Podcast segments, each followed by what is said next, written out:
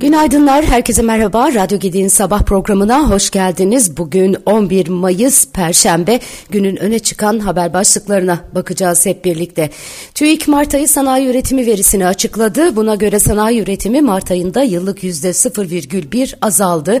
Piyasa beklentisi önce verinin yıllık %1,5 oranında azalması yönündeydi. Sanayi üretimi aylık bazda ise %5,5 oranında artış gösterdi. Burada da beklenti %1,8'lik bir yükseliş yönündeydi. Yani sanayi üretimi Türkiye'de beklentilerden iyi geldi. Şubat ayında deprem etkisiyle aylık %6, yıllık ise %8,2 gerilemişti veri. Yaşanan yıllık düşüş Mart 2020 tarihinden bu yana en büyük düşüş olarak da kayda geçmişti. Şimdi Mart ayında bir miktar toparlanma var. İşsizlik rakamları açıklandı. Mart'ta bir önceki aya göre değişim göstermeyerek %10 seviyesinde gerçekleşti. Türkiye'de işsizlik. İşsizlik oranı Şubat'ta da %10 ve Ocak'ta %9,7 seviyesindeydi. TÜİK verileri işsizlikte cinsiyet makasının kadınlar aleyhine ciddi anlamda açıldığını ortaya koyuyor. İşsizlik oranı erkeklerde %8,4 olurken kadınların işsizliği %13,7 olarak kaydedildi. Yani her 100 erkekten 8'i işsizken her 100 kadından yaklaşık 14'ü işsiz. Aynı durum zamana bağlı eksik istihdam, potansiyel işgücü ve işsizlerden oluşan atıl işgücü yani geniş tabanlı işsizlikte de görüldü. Geniş tanımlı işsizlik erkeklerde %17,8 olarak izlenirken kadınlarda 29,8'e çıktı. Kadın işsizlik oranı bir önceki aya göre %1 artarken kadın işsiz sayısı 1.624.000'e çıktı. Kadınlar arasında işsizlik oranı erkeklerin 1.7 katına yükseldi. Bu makası kaldırmak için çok çabalar harcanıyor ama öyle görünüyor ki henüz bu çabalar karşılığını bulamamış durumda. Evet, seçim bu hafta sonu çok az kaldı. Bugünle birlikte 2 iş günü sadece.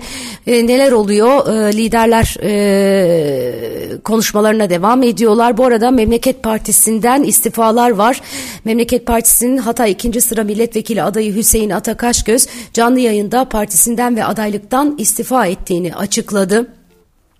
Partiden 850'den fazla kişinin istifasını verdiğini söyleyen Kaşgöz, partinin lideri Muharrem İnce'nin kendisine ben dershaneciyim, gençleri nasıl kandıracağımı iyi bilirim dediğini öne sürdü. Partinin İstanbul 3. Bölge Milletvekili adaylarından Furkan Duran ise intikam siyasetinin parçası olmak istemiyorum diyerek partisinden ve adaylıktan istifa etti. Bu arada İnce'nin Manisa ve İzmir programı sağlık sorunları gerekçesiyle iptal edildi.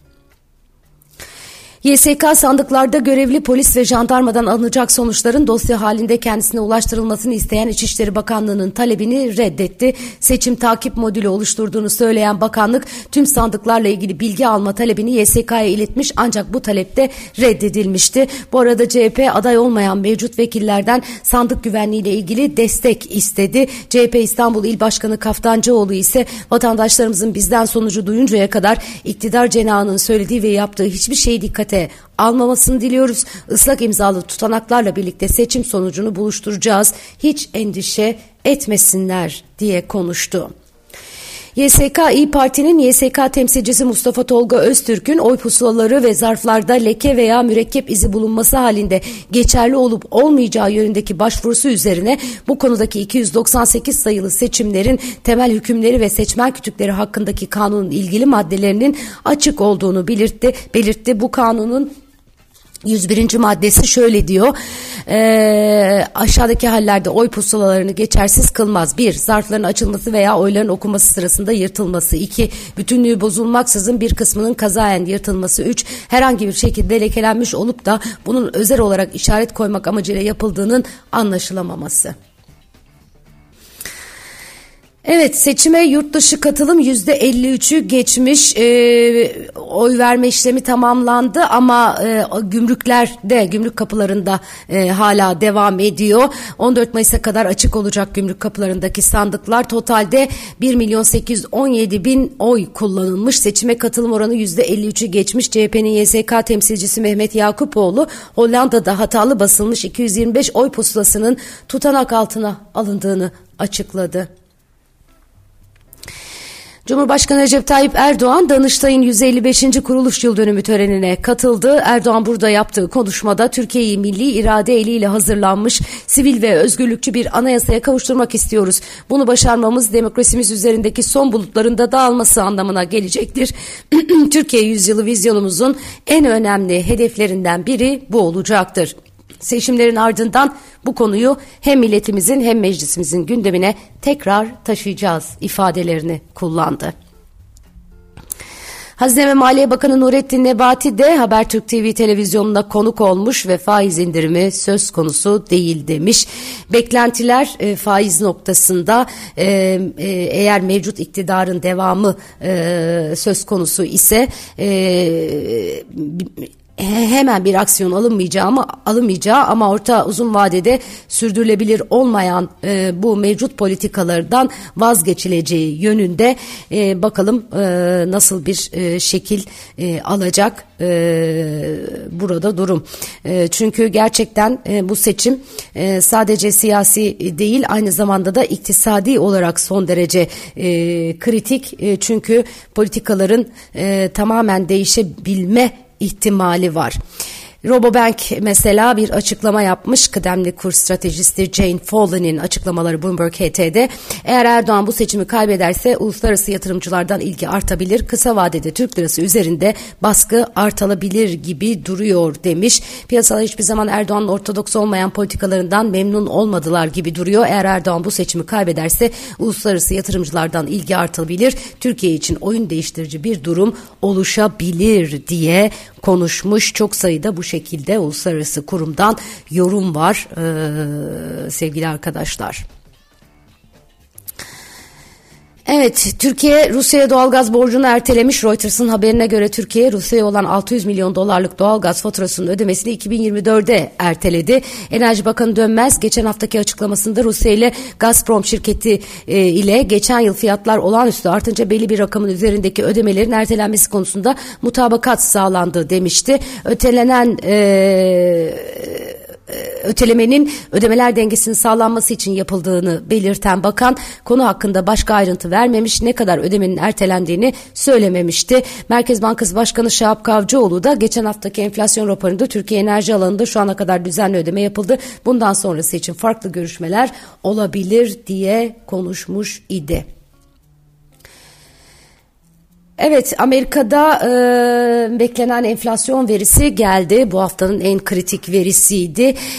Tüketici fiyatları Nisan'da bir önceki aya göre %0,4'lük artış gösterdi. Yıllık enflasyon ise %4,9 olarak kaydedildi. Enflasyon böylece son 2 yılda ilk kez %5'in altına gerilemiş oldu. Çekirdek enflasyonda da ılımlı bir geri çekilme yaşandı. Gıda ve enerji hariç tüketici fiyatları Nisan'da aylık olarak %0,4, yıllık olarak ise %5,5 arttı. Çekirdek enflasyon Mart ayında yıllık %5,6, aylık olarak ise %0,4 olarak kaydedilmişti. Enflasyonun ılımlılaştığını gösteren veri sonrası Fed'in faiz artışlarına ara verebileceği düşünülüyor. Bu arada Amerikan Federal Hükümeti'nin bütçe fazlası Nisan'da 176 milyar dolarla beklentilerin altında kaldı. Bu dönemde bütçe dengesine ilişkin piyasa beklentisi bütçenin 235 milyar dolarlık fazla vermesi yönündeydi. Yine Amerika'da Amerikan Başkanı Biden'a güvenin azaldığı söyleniyor. ABD Başkanı Biden ve yönetiminin ülkedeki onayı %40'a gerilemiş. Ipsos'un %3 yanılma payıyla yayınladığı araştırmaya göre Biden'ın onayı en çok ekonominin durumu ve göçmenlik politikaları nedeniyle düşüş gösterdi. Halkın %54'ü ülkeye giren seçmen sayısının her yıl artmasına karşı çıkıyor. Ülkedeki göçmenlik politikalarını onaylayanların oranı ise %26'da kalmış. Evet, Avrupa Parlamentosu kripto varlıklara vergi istiyormuş. AB'nin ortak borçlarının geri ödenebilmesi ve çeşitli programların finansmanı için şirketler mali işlemlerle kripto varlıklardan vergi alınmasını talep etti diyor haberler. Avrupa Parlamentosu milletvekilleri bütçeye yeni öz kaynaklar getirilmesine ilişkin hazırlanan raporu 199 hayır oyuna karşı 356 evet oyuyla kabul etmiş. Raporda kurtarma programı çerçevesinde Avrupa Birliği'nin 2050 2028 yılına kadar yılda ortalama en az 15 milyar euro ödeme yapması gerekeceği anımsatılıyor. Rusya-Ukrayna savaşının ortaya çıkardığı ekonomik ve sosyal sarsıntı ile enflasyonun AB bütçesi üzerinde ağır etkisi olduğu kaydedilen rapor, AB'ye ek gelir kaynakları sağlanmasının önemine işaret ediyor sevgili arkadaşlar. Evet, başka neler var? İtalya'da bir başkanlık projesi konuşuluyor ama tek adama karşı duruyor İtalya. Geçen yıl Ekim'de iktidara gelen sağ koalisyon hükümetinin vaatlerinden olan başkanlık sistemine geçiş projesi görüşülmeye başlandı İtalya'da. Başkan Giorgia Meloni muhalefet liderleriyle yaptığı görüşmelerde başkanlık sistemine geçiş ya da parlamentonun rolünün azaltılması fikrine yaygın direnişle karşılaşmış. Başbakan Meloni ile ilk görüşmeyi yapan 5 Yıldız Hareketi lideri Giuseppe Conte görüşmenin ardından bir açıklama yapmış ve diyor ki kapsayıcılık ve çatışmaların çözümü için çok faydalı olan parlamenter modelin zedelenmemesi gerekiyor. Conte mevcut sistemde doğrudan seçilmeyen Cumhurbaşkanı'nın garantör rolünün ulusal uyum için kilit önemde olduğunu da vurgulamış. Bunun değiştirilmesine de karşı çıkmış. Merkez soldaki Demokratik Parti'nin lideri de yetkileri artırılmış ve halk tarafından doğrudan seçilen bir Cumhurbaşkanı projesine katılmadıklarını ifade etmiş. Evet, başka neler var? 2 bölgede sağanak, 2 bölgede fırtına diyor. Yağmurlar devam ediyor ülke genelinde. Meteorolojiden yapılan son hava durumu tahminlerine göre Ege bölgesinin iç kesimleriyle Doğu Karadeniz'in kıyı kesimleri gök gürültülü sağanak yağışla olacak. Marmara ve Kuzey Ege'de Poyraz etkili olacak deniyor. Kendinize çok çok dikkat edin. Güzel bir gün diliyorum. Yarın sabah yine aynı saatte görüşmek üzere. Hoşçakalın.